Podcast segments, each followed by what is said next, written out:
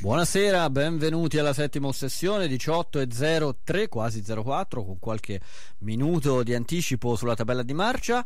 Anche oggi, nella prossima ora, qui su Nova Radio, parleremo di cinema, come sempre facciamo, da ben 22 puntate. Oggi è una giornata segnata dal 22 perché puntata numero 22, ma è anche mercoledì 22 febbraio.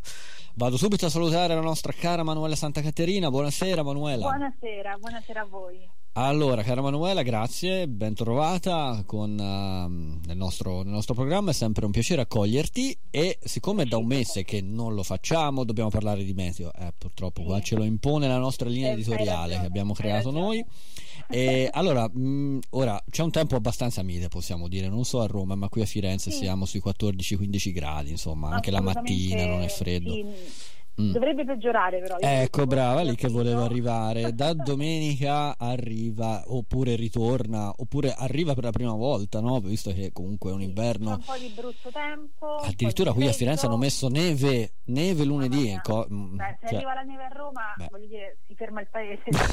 Spero che non arrivi la neve a Roma. Beh, ogni tanto c'è stata pure lì la neve. Sì, e, e, appunto quelle, sì. quella quarto d'ora di nevicata ha creato l'apocalisse per le strade di Roma. Sembrava il beh, 28 beh, giorni dopo. Quindi, sì, sì, sì. Anche, anche, i nostri amici eh, fiorentini che sono all'ascolto si ricorderanno di una storica nevicata del 2010 che mandò in crisi l'allora sindaco Matteo Renzi. E siccome qui a Firenze appunto è più o meno come Roma, quasi mai nevica e ecco, ci coglie sempre alla sprovvista. Staremo a è vedere. Vero. Però arrivavo a questo punto perché, come un vero meteorologo, piace dire che sarà il colpo di coda dell'inverno. Eh, scusa, aspettavo questo momento da, da secoli di dire colpo di coda dell'inverno. Chissà se è così, perché poi tra poco è primavera ce lo auguriamo. ce lo auguriamo. Che, insomma, Va bene, intanto 30, 30, ascoltatori hanno già cambiato stazione radiofonica in questo momento, ma li recupereremo sicuramente perché sanno che questa concessione ormai ce la devono dare, eh, c'è poco da è fare. È vero, è nostra. È nostra. Allora, Manuela, noi apriamo alla grande questa puntata numero 22 della settima ossessione perché parliamo di un grande film che abbiamo avuto modo di vedere già qualche mese fa in quel di Venezia e un ritorno al cinema del, del, regista Darren Aronofsky ed anche un grande ritorno da parte dell'attore protagonista. Il, il film si chiama The Whale.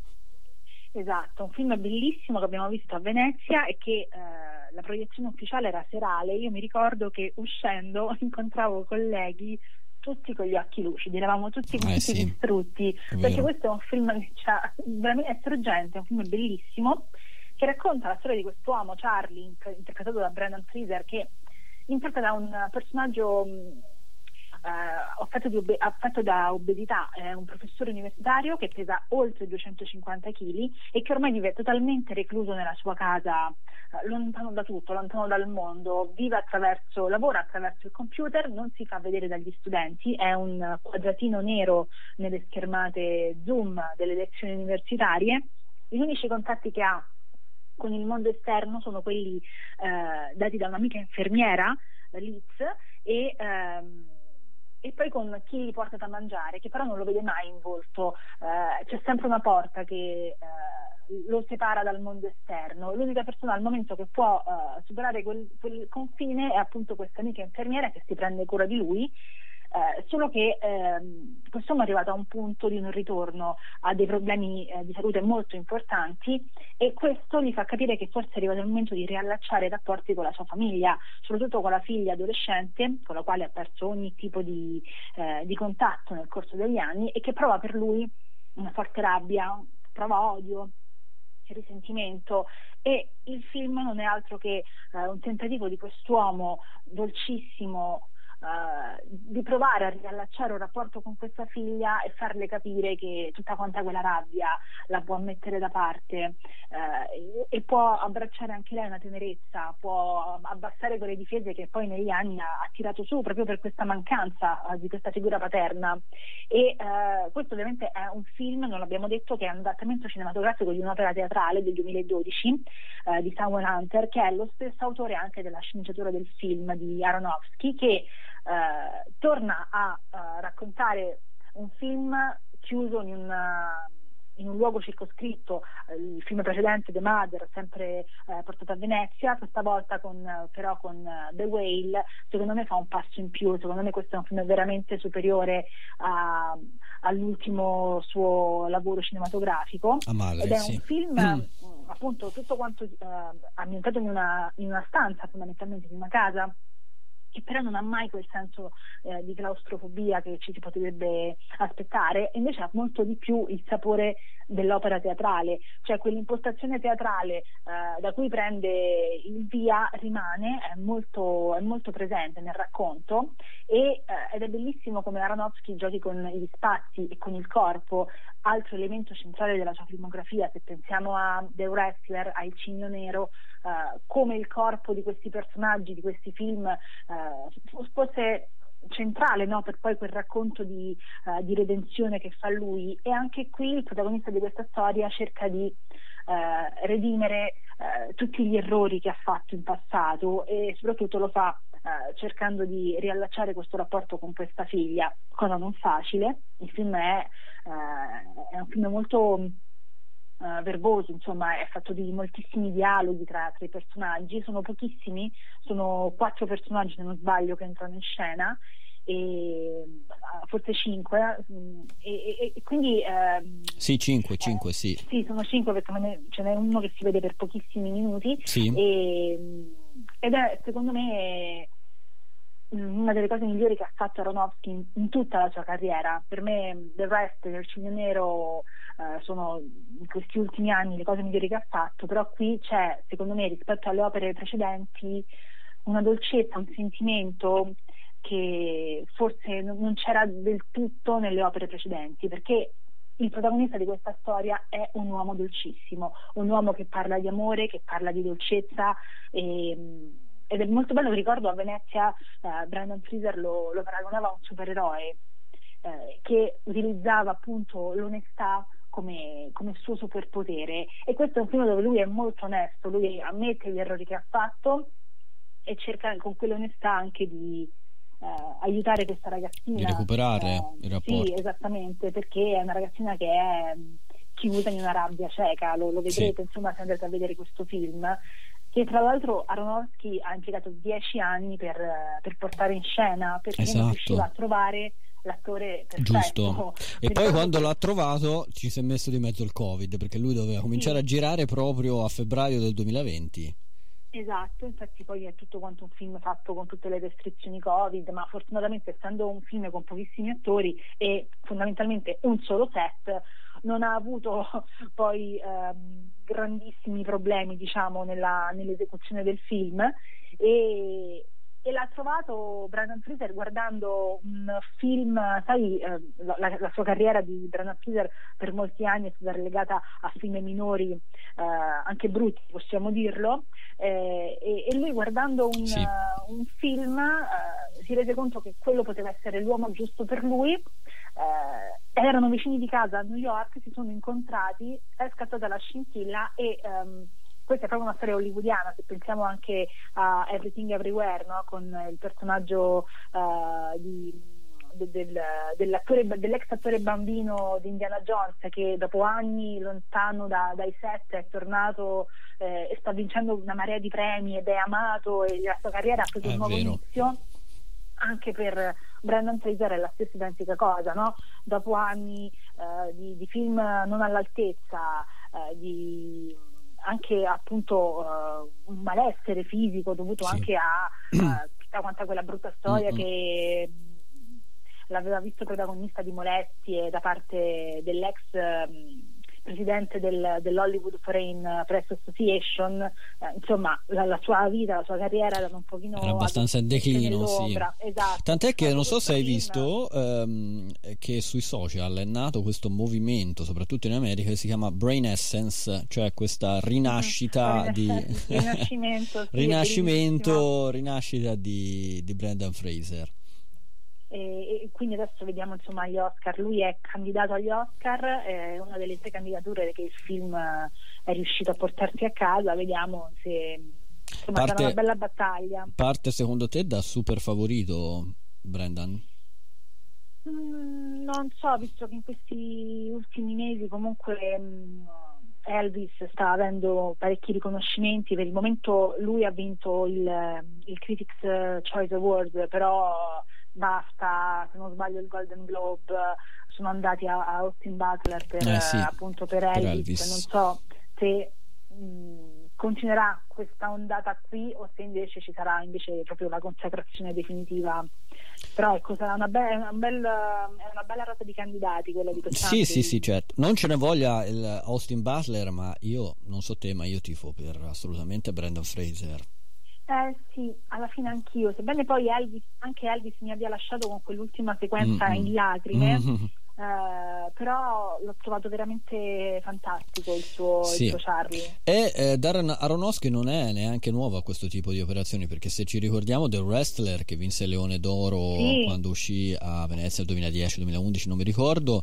o 2009 addirittura. Mm, eh, 2008, sai. 2008, ancora prima, pensa Ma un po'. Non so se eh, sbaglio, però mi Sì, no, ci sta, ci sta, ci sta. E ti ritirò fuori, diciamo, ridette spolvero a Mickey Rourke che anche lì esatto. era andato abbastanza in declino come, come, attore. Poi non è che dopo The Wrestler abbia. No, non, mm. non, è, non, è, non, è, riuscito a cavalcarla. Ecco, noi gli, gli auguriamo a Brenda Fraser sicuramente una seconda parte di carriera migliore di quella che si magari sì, pa- si paventava, si prospettava per, per Mickey Rourke. Lì poi alla fine, addirittura io mi ricordo Mickey Rourke ospite di Barbara D'Urso. Mm, una cosa, de- una cosa de- l'ho, l'ho rimorta. sì, no, me la ricordo perché fu un'intervista surreale in cui la D'Urso ovviamente voleva andare a, a, a rovistare nella vita privata di, di Mickey Rourke, ma Mickey Rourke ehm, monopolizzò, non fece parlare la, la D'Urso perché eh, voleva togliersi diversi sassolini dalle scarpe contro Robert De Niro. Insomma, fu un'invettiva contro Robert De Niro. No? Un'intervista che appunto è diventata famosa proprio. Italiana. Sì, un'esclusiva italiana e ti consiglio di, di recuperarla perché insomma c'è questo Mickey Rourke che interrompe ogni 3x2. Barbara D'Urso per parlare male di Robert De Niro. Vabbè, è una cosa così particolare. Allora, eh, domani appunto esce nelle sale The Whale, giusto? Eh, distribuito sì. da I Wonder Pictures. Il nostro consiglio, come sempre, è di vederlo in lingua originale laddove mhm, possibile uh-huh, per apprezzarlo ancora al meglio. So tra l'altro che c'è uno sciopero dei, dei doppiatori, ma ovviamente questo film è già stato bello e che doppiato da sì. un bel po' di mesi, poi di una settimana solo, quindi non so se ci saranno ripercussioni sui prossimi film in uscita, ma non penso proprio, è una settimana non soltanto credo, no. di sciopero. No, no, poi non ce ne vogliano i doppiatori, si dice sempre sono i più bravi, anche qui poi ci sarebbe da aprire un capitolo perché leggevo poi un interessante articolo, non mi ricordo dove, che metteva a confronto i doppiatori degli anni 70, 80, 90 con quelli, con quelli di adesso e mh, sottolineava come appunto i film adesso siano doppiati e adattati soprattutto nei, nella, nella, sceneggiatura in, in, appunto dalla, dalla, lingua originale all'italiano in maniera molto più approssimativa rispetto a un sì, tempo ma credo che insomma eh. l'avvento delle piattaforme l'ha cambiato molto il modo di approcciarsi al sì. doppiaggio è una roba eh, insomma è abbastanza sì, sì ci sono dei, dei prodotti mm, mm, sì, che sembra di vedere che ne so una soap turca con tutto il rispetto. Ci sono delle bellissime cose, però c'è cioè, um, Atikum, non mi ricordo, forse una, la trovate su Netflix, è una bellissima serie, uh, insomma, se andate c'è sì. insomma, una bellissima serie turca. Quindi... Ah sì sì no comunque sì, fanno sì. anche delle buone, buone, cose in Turchia eh? ci mancherebbe no? facevo riferimento a quelle soap uh, di sì, di, da, insomma, pom- pomeriggio, pomeriggio, esatto, esatto, non, non so con China Yaman intento a fare spaghetti. Va bene, allora The Whale ve lo consigliamo in... spasmodicamente, davvero. E ci andiamo ad ascoltare anche il trailer. Intanto ti ringrazio, Manuela. Ci sentiamo prossimamente. Ciao, Manuela. Ciao, ciao, ciao. ciao. ciao. Lo so che queste regole possono sembrare limitanti, ma ricordate, lo scopo di questo corso è imparare a scrivere in modo chiaro e persuasivo. Tenetelo a mente, tenete a mente la verità delle vostre tesi.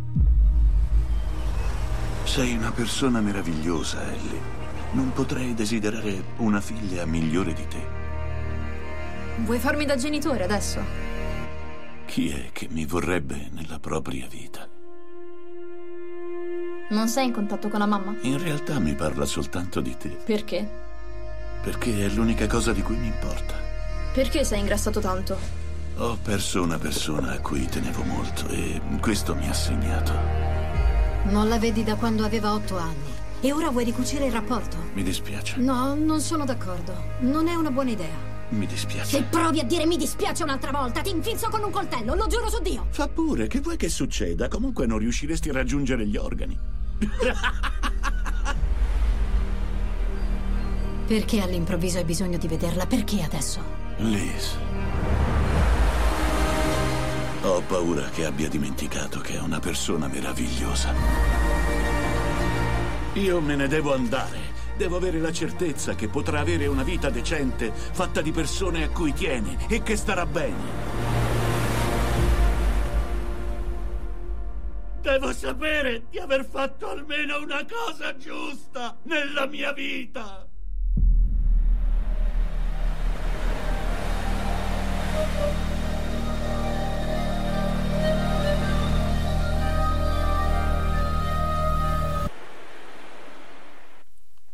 Eccoci qua, siamo tornati in diretta con la settima sessione, abbiamo appena ascoltato appunto il trailer di The Whale per eh, concludere la nostra chiacchierata con Manuela Santa Caterina, sono le 18.20 in questo istante, vado immediatamente a salutare un uh, nostro nuovo amico che da oggi eh, interviene qua alla nostra trasmissione, si tratta di Jacopo Fioretti, buonasera Jacopo.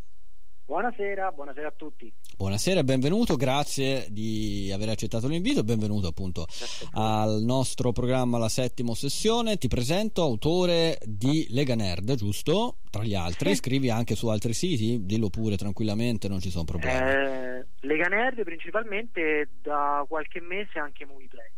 Ah, qualche mese anche su Movie Player. Perfetto, perfetto. Allora, caro Jacopo, io ti ho uh, scomodato, diciamo così, per uh, parlare di un film. Ora abbiamo parlato di The Whale che era in concorso all'ultima mostra di Venezia, ma anche questo film di cui parleremo era in concorso al Festival uh, di Venezia nell'ultima edizione del 2022 ed è un film che anche questo è stato molto apprezzato da critica e pubblico. Eh, si tratta di un film argentino e tra l'altro si chiama Argentina 1985 poi scopriremo il perché si chiama in questo modo eh, che ha una diciamo una uh, come dire una ha, un, ha, fa, ha avuto un percorso abbastanza particolare perché dopo Venezia è un film targato Amazon, è andato in streaming direttamente, credo che era novembre, ottobre, novembre. Era il 21 ottobre. Il 21 ottobre, Se non, ecco. vorrei, non vorrei sbagliare. Sì, sì, sì, 21 ottobre, esattamente il 21 ottobre. E, e poi, dopo ormai quattro mesi abbondanti, il film va al cinema, cioè fa il procedimento inverso che di solito fanno, fanno i film, portato da Lucky Red. E poi scopriremo anche il perché c'è questo Uh, questo arrivo a prodo al cinema dopo uh, la piattaforma. Intanto però uh, raccontaci un po' di che cosa parla e di cosa narra la vicenda di Milan- Argentina 1985. Allora, eh, il film parla in realtà di un evento storico importantissimo per l'Argentina, tant'è che è stato affrontato molte volte, ma da tanti punti di vista diversi, cioè eh, uno dei più grossi genocidi de- della storia recente del paese sudamericano e del Sud America in generale, cioè quello relativo ai desaparecidos, che sono più di 30.000 persone che sono scomparse a seguito alla, alla guerra civile fatta dalla dittatura militare che poi cadde nel, nell'83 mi sembra, nell'83 per far posto ad una repubblica che dura fino ad oggi. Ed è stata una storia mh, vista da tanti punti di vista, da tanti registi diversi, ma è la prima volta con Argentina 1985 che abbiamo la rappresentazione cinematografica del processo, del processo eh, per crimini militari fatto da una, invece da una, da una giuria civile eh, ed è il più grande processo di crimini di, guerra, di, crimini di guerra scusami, dopo quello di Norimberga. Quindi è portato al cinema per la prima volta questa parte processuale di questo evento cataclismatico per la storia recente argentina. Lo porta Santiago Mitre, che tra l'altro è anche un regista che è stato conosciuto internazionalmente con Il Presidente, che è un film molto buono, con Riccardo Darin anche all'epoca, che è il protagonista anche di questo film. Lui fa il PM Strassera, che insieme a Luis Moreno Campo, che è il suo assistente interpretato da Peter Lanzani, si occupa dell'accusa, cioè si occupa di raccogliere le prove per incriminare tutti questi sistema militare da, composto dai più alte sfere della Repubblica, da, dalla dittatura militare precedente e, e portare diciamo, alla, alla ribalta della, della, della, dell'opinione pubblica quella che era la realtà dei desaparecidos argentini. Quindi si occupa per la prima volta di affrontare questo argomento da, questo, da questo punto di vista qua. Ecco questo è per riassumere proprio la trama. Questa è la, la trama, sì, sì, sì. Allora, l'approccio che Santiago Mitre, ehm, diciamo, mh, mm, uh, offre al film, mette nel film per meglio uh-huh. dire, è un approccio abbastanza perché uno magari mh, mm, non sapendo niente quando noi lì a Venezia, non so se tu l'hai visto a Venezia oppure Ah, ecco, quando l'abbiamo visto appunto a Venezia, eh, magari chi non sapeva niente, chi non, non, so se era uscito il trailer o altro, magari si aspettava no, il film, eh, visto l'argomento anche abbastanza, abbastanza forte, un film eh, dove insomma la parte drammatica la fa, la fa da padrone. Ora c'è anche questo aspetto, però diciamo che ha avuto un approccio anche molto più anche leggero in certi momenti, cioè il film in, certi, in più momenti fa anche ridere, sorridere, no? cioè, c'è della, dell'ironia, giusto? Allora, secondo me eh, Santiago Mitre vince, tra virgolette, eh, comunque conquista il film nella prima parte, perché è un film che inizialmente proprio lo svolgimento che ha a livello teorico, uno dovesse vedere, è una parte mh, procedural, simil procedural e anche un po' di documentarismo, ma in realtà non è assolutamente questo, è solo una maschera, perché dall'inizio film, il primo atto, c'è un approccio totalmente di fiction con un registro linguistico leggerissimo, quasi da, mh, dai cinema nordamericani in realtà, senza scomodare nomi importantissimi, ma eh, ci sono stati degli approcci importanti anche, anche di questo genere anche in film, in film di, di, di grande impatto, tant'è che è stato veramente un peccato che ci abbia avuto poi questa, questa vita prima su, su, piattaforma streaming e poi solo ora al cinema perché è un film che noi mh, lo, lo, diciamo tutti quanti a Venezia è, è, molto cinematografico, è un film proprio da vedere in sala assolutamente. Eh sì sì sì. Sono e d'accordo. c'ha questa, eh, e c'ha questa parte proprio di, di fiction molto più leggera ma mh, senza eh, poi ovviamente è diciamo, di forza fazioso il punto di vista con cui si racconta la storia, ma anche perché questo diventa da un film molto ironico, molto comico, anche molto dolce, se vogliamo, perché poi come, come i personaggi, anche quelli molto più giovani, dai figli de, del PM di Strassera eh, fino a poi a tutti quel, quella, quel, gruppo di avvocati molto giovani che affiancano l'accusa nei confronti de, della dittatura invece fatta da, dai vecchi, tra virgolette, no? della, della, generazione argentina, è, è, molto molto ironico, molto leggero, ma sa quando deve prendersi sul serio, perché andando avanti questo film diventa un film sulla memoria, sì. sull'importanza della memoria e sull'importanza del, del ricordare chi si è. Esattamente, esattamente, lo fa con grande, con grande rispetto anche appunto della, della storia che racconta e, e poi nel, nel, finale vi ricordo ci, ci, tiene a sottolineare il fatto, una scritta che da quel momento sono passati appunto uh, 37 anni se faccio bene i calcoli, l'Argentina è diventata ed è tuttora una democrazia insomma in, uh, in, buona salute, possiamo dire così. Poi l'Argentina ha vissuto anche un periodo dal, dal punto di vista economico non proprio, uh, non proprio, felice, diciamo così, con la svalutazione della moneta, ricordo appunto una ventina di anni fa, però ecco... Um, No, sicur- tra l'altro è, sì. è, scusa se ti interrompo no, no, è, certo, prego. è un finale che non è un vero e proprio finale cioè eh, c'è questo momento senza spoilerare troppo, però poi la storia è quella che è, giustamente come dicevi anche tu, quindi è proprio un film che sembra l'accompagnamento di un rito collettivo, cioè è bello perché il finale acquisisce un linguaggio nazional popolare ma nel momento proprio nell'idea di coinvolgere lo spettatore tramite anche le tante reazioni che ci sono su schermo, perché arriva dopo un momento molto drammatico che è il momento appunto delle testimonianze dei desaparecidos e quindi c'è questo momento che è un finale a rito collettivo, un'idea di rito collettivo, ma è anche un inizio, un inizio perché è la nascita di una nazione, per fare una citazione proprio coltissima. Eh. Esatto, esattamente.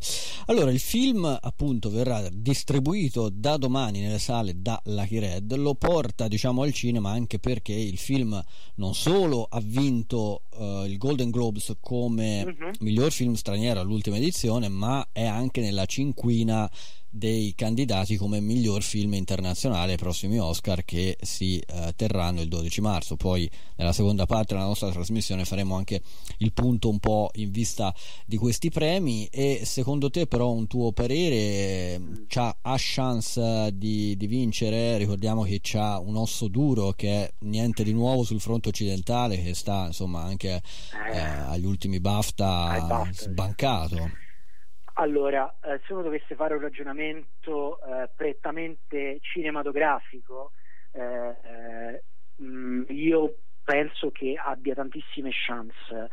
Se uno deve fare poi un ragionamento vicino, per quanto eh, specialmente negli ultimi questi Oscar, cioè nel film straniero, proprio perché eh, lasciare fuori Vision to Live di Parson Hook è stata una scelta eh, molto sì, ardita. Sì, sì, quindi leggere co- come l'Academy ormai si relaziona insomma alle scelte è diventato proprio un esercizio non da critici cinematografici secondo me. Però eh, per rispondere alla tua domanda a livello cinematografico sì a livello di ragionamento dell'Academy probabilmente ne ha poche anche perché eh, 13 anni fa ha vinto un altro film con Riccardo Darin sempre protagonista sul medesimo argomento quindi è anche difficile che gli Oscar stranieri eh, ripetano, diciamo, vanno un po' per trend, quindi che ripetano quella scelta di quel tipo là la vedo difficile. Per me, anche la luce di Basta, come dicevi giustamente te, niente in questo fondo occidentale. Sì, sì, c'è questo film che insomma è davvero rampa di lancio per dire la sua anche appunto agli Oscar e non solo forse come miglior film straniero perché ha ricevuto eh. Diverse candidature. Ora io credo che a miglior film sarebbe davvero abbastanza sconvolgente. Poi siamo pronti a tutto vedi lo scorso anno appunto no, la vittoria film secondo me è già, già, è già assegnato è già, assegnato sì, a, è film, assegnato. A, a, quello col titolo lungo tu dici. Sì, everything everywhere cioè... all at once esatto. Anche secondo me, anche secondo me. Però insomma, lo scorso anno mi ricordo che c'era un front runner, poi alle ultime settimane venne fuori, uh, uscì coda, mh, mm, colpo di coda nel finale. Pessima battuta. Esatto. Pessima battuta. Va bene Jacopo, e allora io vorrei segnalare appunto ai nostri ascoltatori e ascoltatrici che tu hai scritto la recensione eh, di Argentina 1985, quindi per chi volesse approfondire la può trovare appunto sulle Ganerd, giusto? Esattamente. E, e, niente, quindi io non posso che ringraziarti per Grazie. essere stato con noi questo pomeriggio. Ci sentiremo se lo vorrai in un'altra occasione. Come no, quando volete. Grazie Jacopo, ti auguro una buona, buona serata. serata ciao, ciao, ciao, ciao. el fiscal del juicio más importante de la historia argentina. Estando yo en mi casa fui secuestrada. Me tuvieron encerrada meses. La responsabilidad jerárquica es de las juntas. ¿Cómo demostramos que ellos sabían?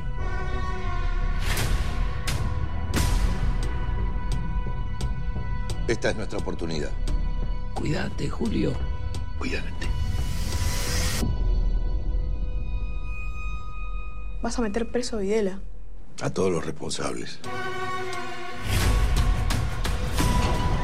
Lo único que te digo es que hay poco tiempo y solo no vas a poder. ¿En cuántos juicios estuviste? Ninguno. El 90% de los funcionarios de la justicia no quieren saber nada con este juicio. 99.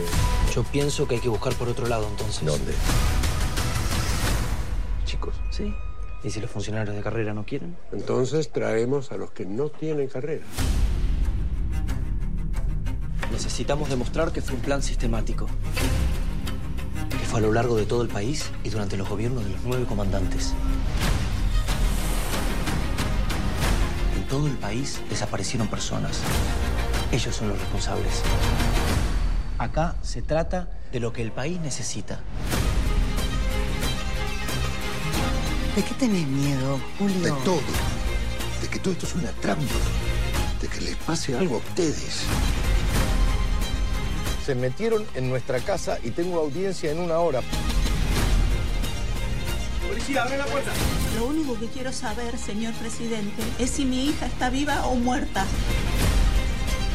Lentamente, como para que no nos diéramos cuenta, una máquina de horror fue desatando su iniquidad sobre los desprevenidos y los inocentes.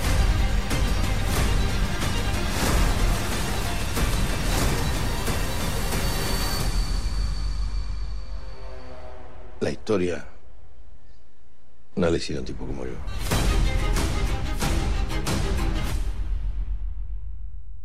Eccoci qua, ancora in diretta con la settima ossessione, il 18 e 35 e vado subito a salutare Simone Fabriziani. Buonasera Simone. Buonasera e bentrovati. Buonasera e bentrovato a te. E gli Oscar si avvicinano, abbiamo un po' anticipato come se ci hai ascoltato con Jacopo Fioretti poc'anzi eh, questo argomento che sarà insomma poi eh, nostro, nostro argomento, appunto, scusate il gioco di parole, nella, nella nostra chiacchierata, nella nostra, nostra seconda parte di chiacchierata, perché prima vogliamo parlare di un film che si trova eh, adesso al cinema. Un film che vede protagonista una delle grandi star di Hollywood, che è Tom Hanks, e che si chiama Non così vicino. Un uomo chiamato Otto, che è il titolo originale, A Man Called Otto, giusto? Esatto, esattamente. Allora, un film che forse è passato anche un po' inosservato perché, insomma, però c'ha Tom Hanks nel cast, quindi ci dirai tu se uh, vale la pena eventualmente recuperarlo o no. Allora, hai detto benissimo, è un film che è passato ingiustamente inosservato, io credo probabilmente un po' per una campagna pubblicitaria forse non all'altezza, eh, un po' perché probabilmente questa è purtroppo una mia opinione. Forse il titolo italiano non ha poi aiutato così tanto lo spettatore italiano medio ad accorrere in sala a vedere questo film. Eppure c'è da dire che la presenza di Tom Hanks, come dire, merita come si dice, merita ogni volta una, una, bella visita comunque nella sala cinematografica. Una cosa interessante di questo film è che non è un film originale, perché è il remake americano di un lungometraggio del 2015 che si chiama Mr. Ove, un lungometraggio svedese che a sua volta era tratto da un romanzo dal titolo L'uomo che metteva in ordine il mondo. Quindi, come dire, già l'origine di questo film è comunque duplice, da una parte è un remake di un film scandinavo che a sua volta è comunque nato da un'opera letteraria. Eh, in questo film Tom Hanks veste i panni appunto del signor Otto, come tu ovviamente giustamente ehm, anticipavi, che eh, arrivato al momento del pensionamento da lavoro eh, in qualche modo decide di isolarsi dalla propria comunità in cui vive reagendo in maniera continuativamente burbera nei confronti dei suoi vicini, sia vecchi che nuovi, tant'è che infatti i vicini stessi ormai hanno imparato come dire, a, ehm, a relazionarsi con Otto in maniera piuttosto ironica. Eh, la cosa interessante di questo film è che nonostante racconti una storia di scavo psicologico molto interessante e a tratti anche piuttosto commovente, perché ovviamente come nella migliore tradizione del, del, cinema hollywoodiano nessun burbero è mai veramente burbero, ma c'è sempre comunque una storia personale dietro che lo porta a diventare appunto in questo modo, eh, è interessante perché mette non per la prima volta, ma comunque mette in maniera molto distinta la figura di Tom Hanks in un ruolo completamente antitetico a quello che noi a quello cui noi siamo abituati a vederlo. Cioè, dobbiamo metterci nei panni dello spettatore medio. Tom Hanks, per la maggior parte delle persone nell'immaginario collettivo, è Forrest Gump. È il prototipo del nuovo interprete del cinema americano che eh, in sé custodisce valori sempre positivi. Il suo personaggio è quasi sempre buono in tutti i film che, che interpreta. Invece qui lo troviamo in maniera inedita nelle pan- nei panni di una persona completamente diversa anche dal suo essere eh, parlo ovviamente dell'attore. E, e, questo secondo me funziona perché questa antitesi recitativa eh, di Tom Hanks effettivamente ci, ci conferma perlomeno ancora una volta che nonostante tutto sia una delle giustamente sia una delle più grandi star uh, viventi, quantomeno. Ecco. Quindi perlomeno per me è un sì perché Tom Hanks anche in questi anni merita sempre. Merita sempre Tom Hanks, esatto, perché comunque hai detto te rimane una grande, una grande star del cinema americano, il suo curriculum diciamo parla da solo, tu hai citato Forrest Gump ma ne potremmo cina- citare veramente tantissime, altri 100, certo, altri 100 insomma la sì. collaborazione anche con, con Steven Spielberg, eh, con Robert Zemeckis, eh, appunto che hai citato te e tanti, e tanti altri lavori è comunque un Tom Hanks che mh, si, si, conferma un attore abbastanza anche prolifico perché io se poi guardo il recente passato di Tom Hanks vedo anche un paio di lavori fatti almeno un film mezzo l'anno conto perché ci sono stati anche dei film anch'essi passati un po' inosservati ehm, non, non, dico tanto a, non penso tanto al recente Pinocchio di Robert Zemeckis che è diventato quasi uno scalt ma penso al Finch eh, del, di Miguel Saponcic eh, sì. che è passato su Apple TV Plus oppure a Greyhound anche quello film Apple che non hanno visto la luce delle sale, ma comunque soprattutto il primo, Greyhound, secondo me è un buon film. E poi mh, questo ci dà magari anche l'assist per entrare nel, nel, nell'argomento eh, il ruolo eh, di, che ha avuto in Elvis di Buzz Lurman, un ruolo veramente anche questo un po' fuori dai canoni di, di Tom Hanks. Ecco, lì non si parla di buono, cattivo, burbero, non burbero, però ecco, sicuramente un po' al di fuori eh, della, del classico personaggio alla Tom Hanks. Assolutamente sì, infatti sembra quasi che questa, dire, questa, deriva che sta prendendo Tom Hanks sia anche un po' legata probabilmente a un voler sperimentare sicuramente ruoli differenti e ad una maggiore maturità ovviamente professionale, quindi insomma tutto va benissimo perché Tom Hanks si giustifica sempre, quindi eh sì, ecco, come sì, sì, gli si vuole bene sempre a Tom Hanks. Si vuole sempre bene. Gli si vuole sempre bene. Allora, non così vicino, anzi io farei una cosa se sei d'accordo, mando il trailer di non così vicino e poi certo. eh, così almeno eh, separiamo questa parte dall'altra e dopo eh, parleremo della, della corsa agli Oscar che si stanno avvicinando. Ascoltiamoci Benissimo. il trailer. Bene. Tu resta pure in linea. Sì, sì.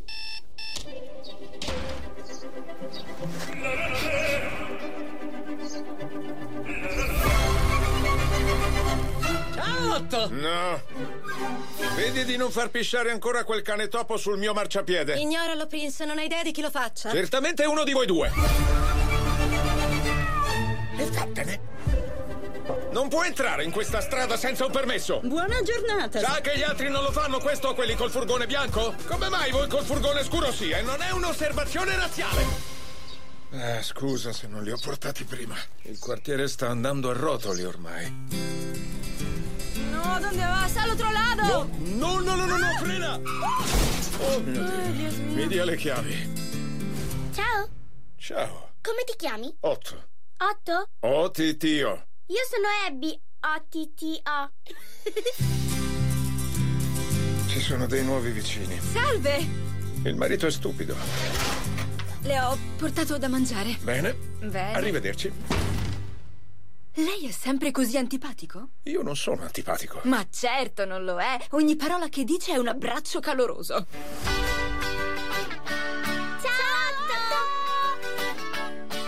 Mi potrebbe dare un passaggio? Non ho la patente. Lei non ha la patente di guida. Ma quanti anni ha?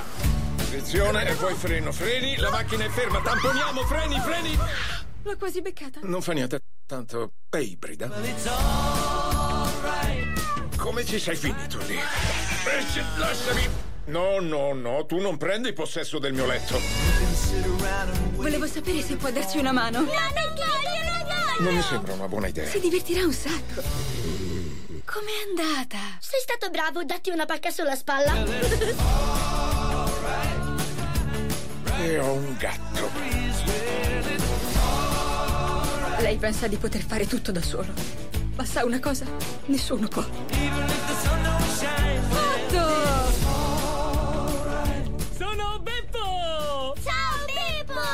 Volete vedere un trucco? Sì! Mi presta una moneta? Ma cosa ha fatto? Mi devi ridare la moneta! Non Mi devi la moneta! È tutta colpa del clown. Eccoci Simone, siamo, siamo ancora in collegamento con te. Ehm, allora, appunto, mancano esattamente, se faccio un rapido calcolo e non sbaglio, 20 giorni, forse ho detto troppo, più o meno, dai. Mm, no, ci, credo che ci siamo, ci siamo più o ci meno siamo, con la conta. Ci siamo, ci siamo. e forse qualcosa meno. Alla notte degli Oscar eh, si parla appunto della, della notte tra l'11 e il 12 marzo, giusto? E, Anzi, no, tra, ti correggo tra il 12 e il 13 tra il 12 e il 13 marzo, ecco. Sì. Tra il 12 e il 13 marzo, e, e quindi mh, ci sono appunto questa serie di premi che sono stati inaugurati appunto con il Golden Globe a metà gennaio e i premi più recenti, premi di peso, diciamo così, più recenti che ci sono stati sono i BAFTA, giusto?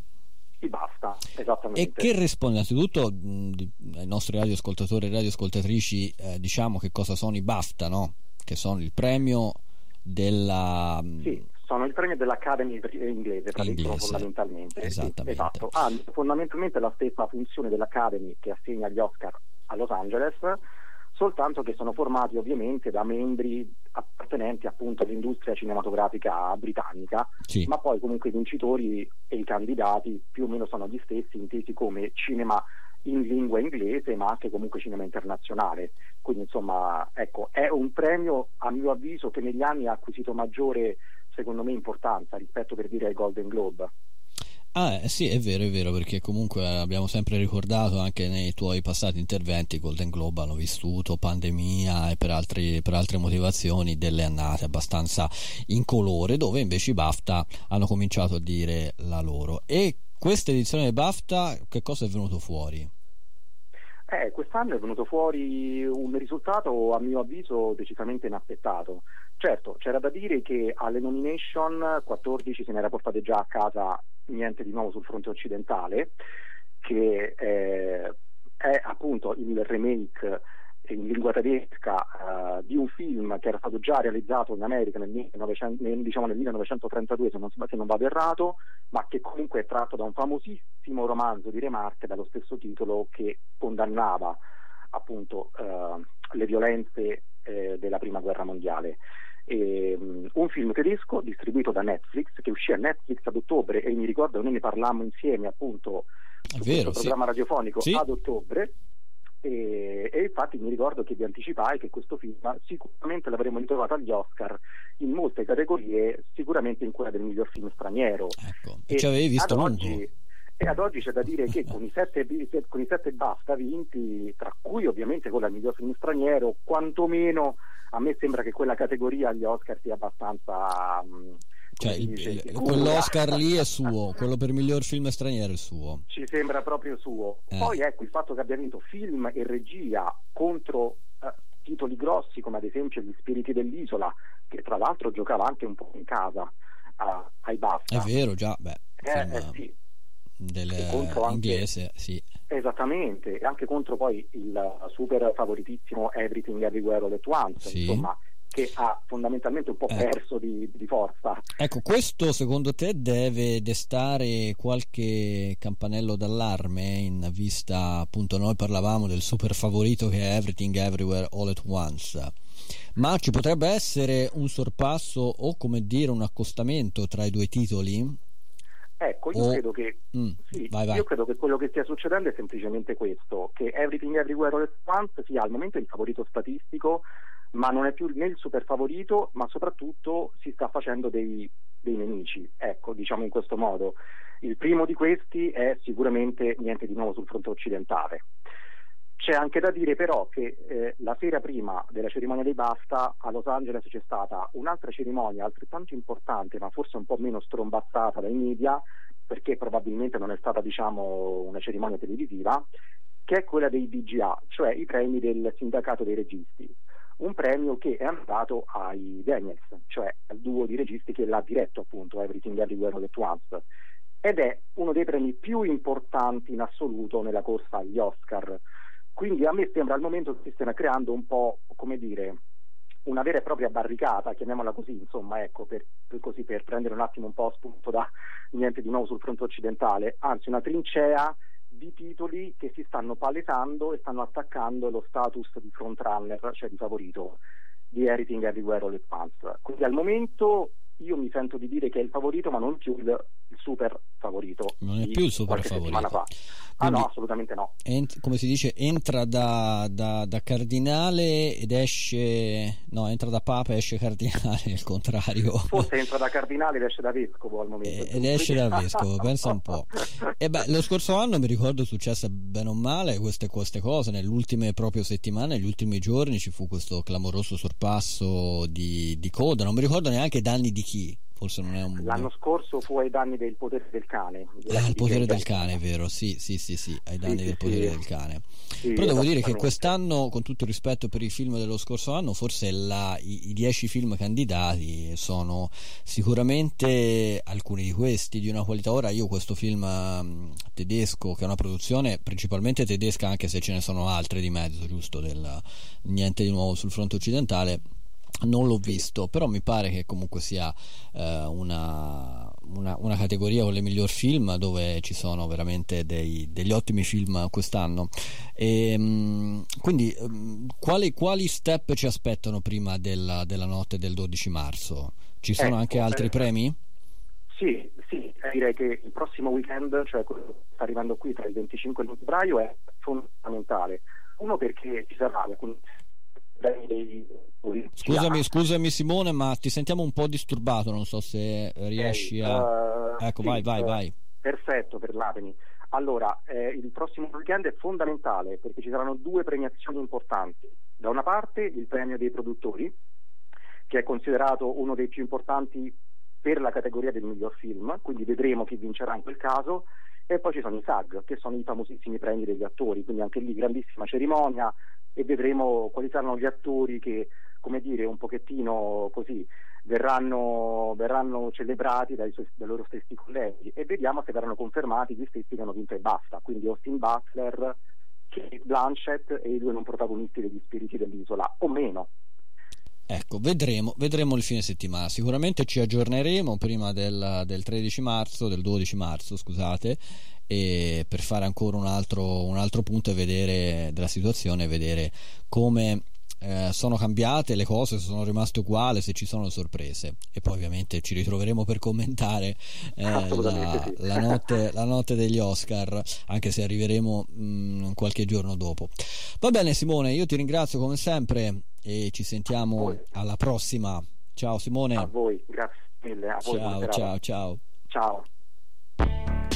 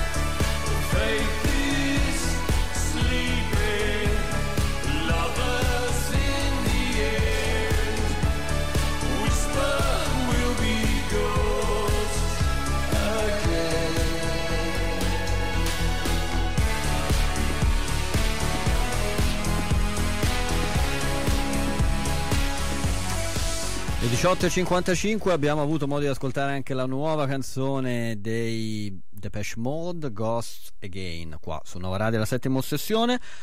Apriamo l'ultima parte della nostra trasmissione velocemente andando a salutare Andrea Giordano. Buonasera Andrea.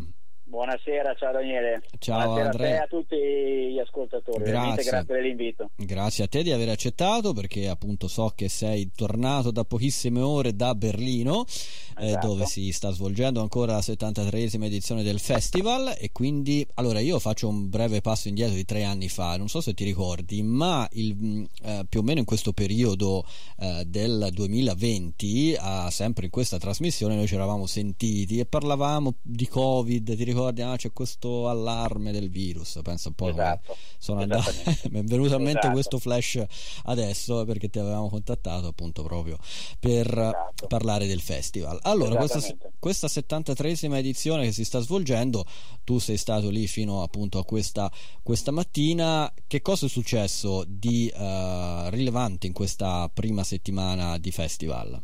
Ma intanto ti dico che ieri è stata la giornata di Steven Spielberg, insomma eravamo tutti in conferenza, era stato veramente un evento nell'evento. Spielberg ha ricevuto il premio alla carriera, l'orso alla carriera e, e poi è stato premiato ieri sera da, da Bonobox eh, per la proiezione poi di Fableman. Quindi diciamo che avere già due, insomma, due di questi personaggi presenti eh, ha sicuramente impreziosito Vabbè. un festival che eh, insomma, già partiva con, una- con un premio alla carriera a Steven Spielberg lui è venuto, è stato generosissimo, ha fatto un incontro di 40 minuti, una conferenza stampa e poi insomma davvero è stata la, diciamo, la ciliegina sulla torta.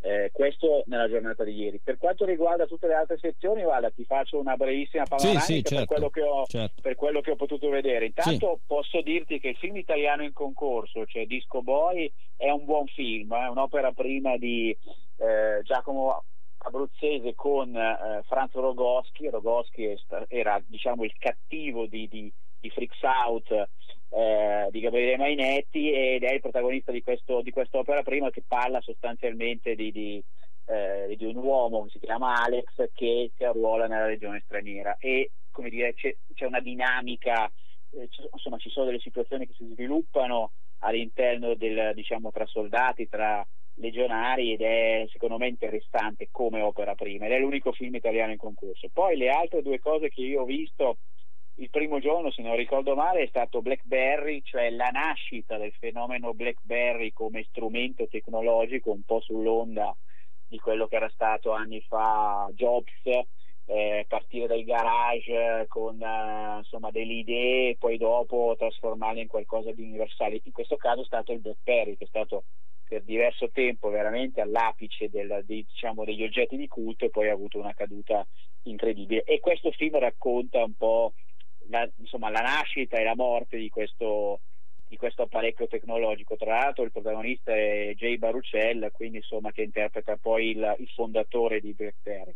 E poi devo dirti che il film che mi ha un po' diciamo, più impressionato, ma più che altro per l'attrice, è il film di Margareta Fontrotta sulla la poetessa Ingeborg Bachmann con Vicky Krieps protagonista. Quindi se io dovessi puntare qualcosa a pochi giorni dai premi, eh, spererei che Vicky Krieps insomma, potesse vincere. Insomma, può, può vincere qualcosa secondo me perché è veramente insomma è lei che tiene il film eh, sopra a tutto e quindi devo dire bravissima. Poi devo dirti che eh, le altre sezioni, Berlino come tu sai, eh, visto che anche tu oh, come me giri festival da tanti anni, eh, ha tante sezioni collaterali, quindi come Venezia, come Cannes. Io ti posso dire che ho visto molto in Berlinale Special a livello di documentari, c'è questa docu-serie di Alex Gibney su Boris Becker, di cui si è vista la prima parte, forse non eccezionale questa prima parte, ma spero che poi quando uscirà anche la seconda o la terza si risolleverà, è una docu-serie di Apple TV Plus. Ho visto il film d'apertura, quello di Rebecca Miller, moglie di Daniel Day-Lewis, che si chiama She Came to Me, con un cast incredibile, Marisa Tomei, Peter Dinklage, eh, Anne Hathaway, una commedia romantica e Dinklage va, dire, un po' sull'onda del Cyrano, in tono minore, però fragilità e coraggio in amore, come dire, una commedia romantica. E, e poi E poi cosa dirti? Bah, ho visto il film con John Malkovich su Seneca, eh, un film dove Malkovich interpreta il personaggio appunto di Seneca, una, insomma, un lavoro un po' allegorico, un po' teatrale, dove Malkovich è sempre straordinario. E poi ho visto il film di, con Ellen Mirren su Golda Meir, quindi che si chiama Golda, che è passato qualche giorno fa. Eh, ma guarda, poi sì. le altre sezioni hanno detto delle cose interessanti. Posso dirti che mh, ho visto un paio di film che mi hanno abbastanza colpito. Il primo si chiama Passages di Ira Sachs, ancora con Franz Rogoschi. Rogoschi era in due film, Disco Boy in questo film. L'altro protagonista è Ben Wishow e la protagonista femminile Adele Exalopoulos. C'è un triangolo, una coppia, eh, diciamo, una coppia di uomini che stanno insieme da, da, insomma, da tanti anni che viene, come dire, messa diciamo, in crisi da questa presenza femminile forte che è interpretata proprio da Adele. E poi eh, un altro film che si chiama Femme con uh, George McKay, protagonista di 1917 di Sam Mendes, uh, nei panni di un uh, personaggio omofobo che però omofobo non è. E, insomma, e, e anche qui c'è una storia al maschile non indifferente. Quindi diciamo che se dovessi tirare fuori dei temi, sicuramente le relazioni tra sessi, anche dello stesso sesso, ma anche non tra gli stessi sessi, sono insomma, è stata una componente abbastanza eh, sviluppata, almeno per quello che ho potuto vedere. Poi, e poi devo dire, per ricollegarmi un po' a quello che tu dicevi prima, quando ci eravamo sentiti tre anni fa, io tornavo da Berlino, eh, in una Berlino che si stava un po', non, insomma, non dico svuotando, ma c'era già eh, diciamo, l'ombra del Covid, infatti poi tornando in Italia è successo quello che è successo. Quindi in questi due anni io non sono andato a Berlino, quindi era, erano, erano due anni che non andavo e ho trovato un'atmosfera comunque di un po' insomma diciamo che è ripreso tutto ripreso tutto, c'erano grandi nomi, c'era Sean Penn che presentava Super Power, questo documentario sull'Ucraina in cui incontra Zelensky, incontra i soldati al fronte, insomma devo dire che Carlo Sciatriana che è uno dei co-direttori, ex direttore del Festival di Locarno, sì. ha fatto le cose bene.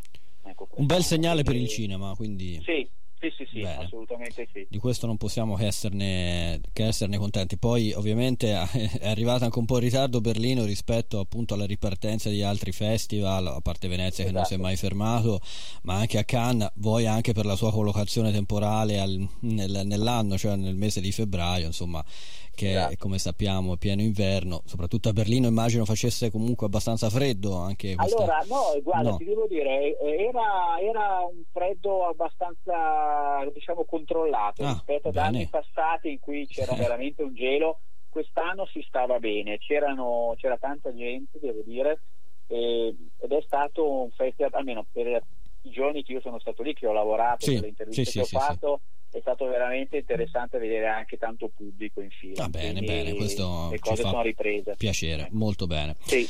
Andrea, grazie, grazie per questo tuo uh, diciamo servizio che ci, ci mandi de, dall'Italia, ma insomma uh, che ti, ti, sei portato dietro da, esatto. da, Berlino. Grazie mille, grazie, a risentirci grazie presto. A ciao grazie Andrea. Ciao, grazie, ciao, ciao anche a te. Allora, siamo arrivati in conclusione della nostra trasmissione, sono le 19.04, ho uh, 30 secondi per dirvi che da stasera allo Spazio Alfieri, che si trova veramente a due passi qua dagli studi Nova Radio, esattamente in via dell'Ulivo, ehm, vicino a Piazza dei Ciompi nel centro storico di Firenze parte eh, la rassegna Scelti della critica eh, della, istituita ormai anni fa dal compianto critico indimenticabile Claudio Carabba parte questa sera mercoledì 22 febbraio e si svolgerà ogni martedì fino al 4 di aprile, quindi fino all'incirca a Pasqua. E parte con uh, un ospite, sarà presente proprio allo Spazio Alfieri il regista Roberto Andò insieme allo sceneggiatore, allo sceneggiatore Ugo Chiti che presenteranno il loro film La stranezza eh, con uh, uh, Tony Servillo e Ficarra e Picone, film che è stato uno dei più grandi successi italiani post pandemia al Bottechino. Quindi ve lo ricordo, da stasera, mercoledì 22 febbraio con la stranezza, poi fino al 4 aprile troverete appunto tutto il programma su uh, mediatecatoscana.it scelti dalla critica. Bene, siamo arrivati in conclusione, sono le 19.05, adesso c'è il giornale radio, subito dopo um, Giacomo Alberto Vieri è pronto con il suo uh, Mai Partiti, noi ci risentiamo mercoledì prossimo e per chi si è perso la puntata, come sempre c'è anche il podcast, vi auguro una buona serata.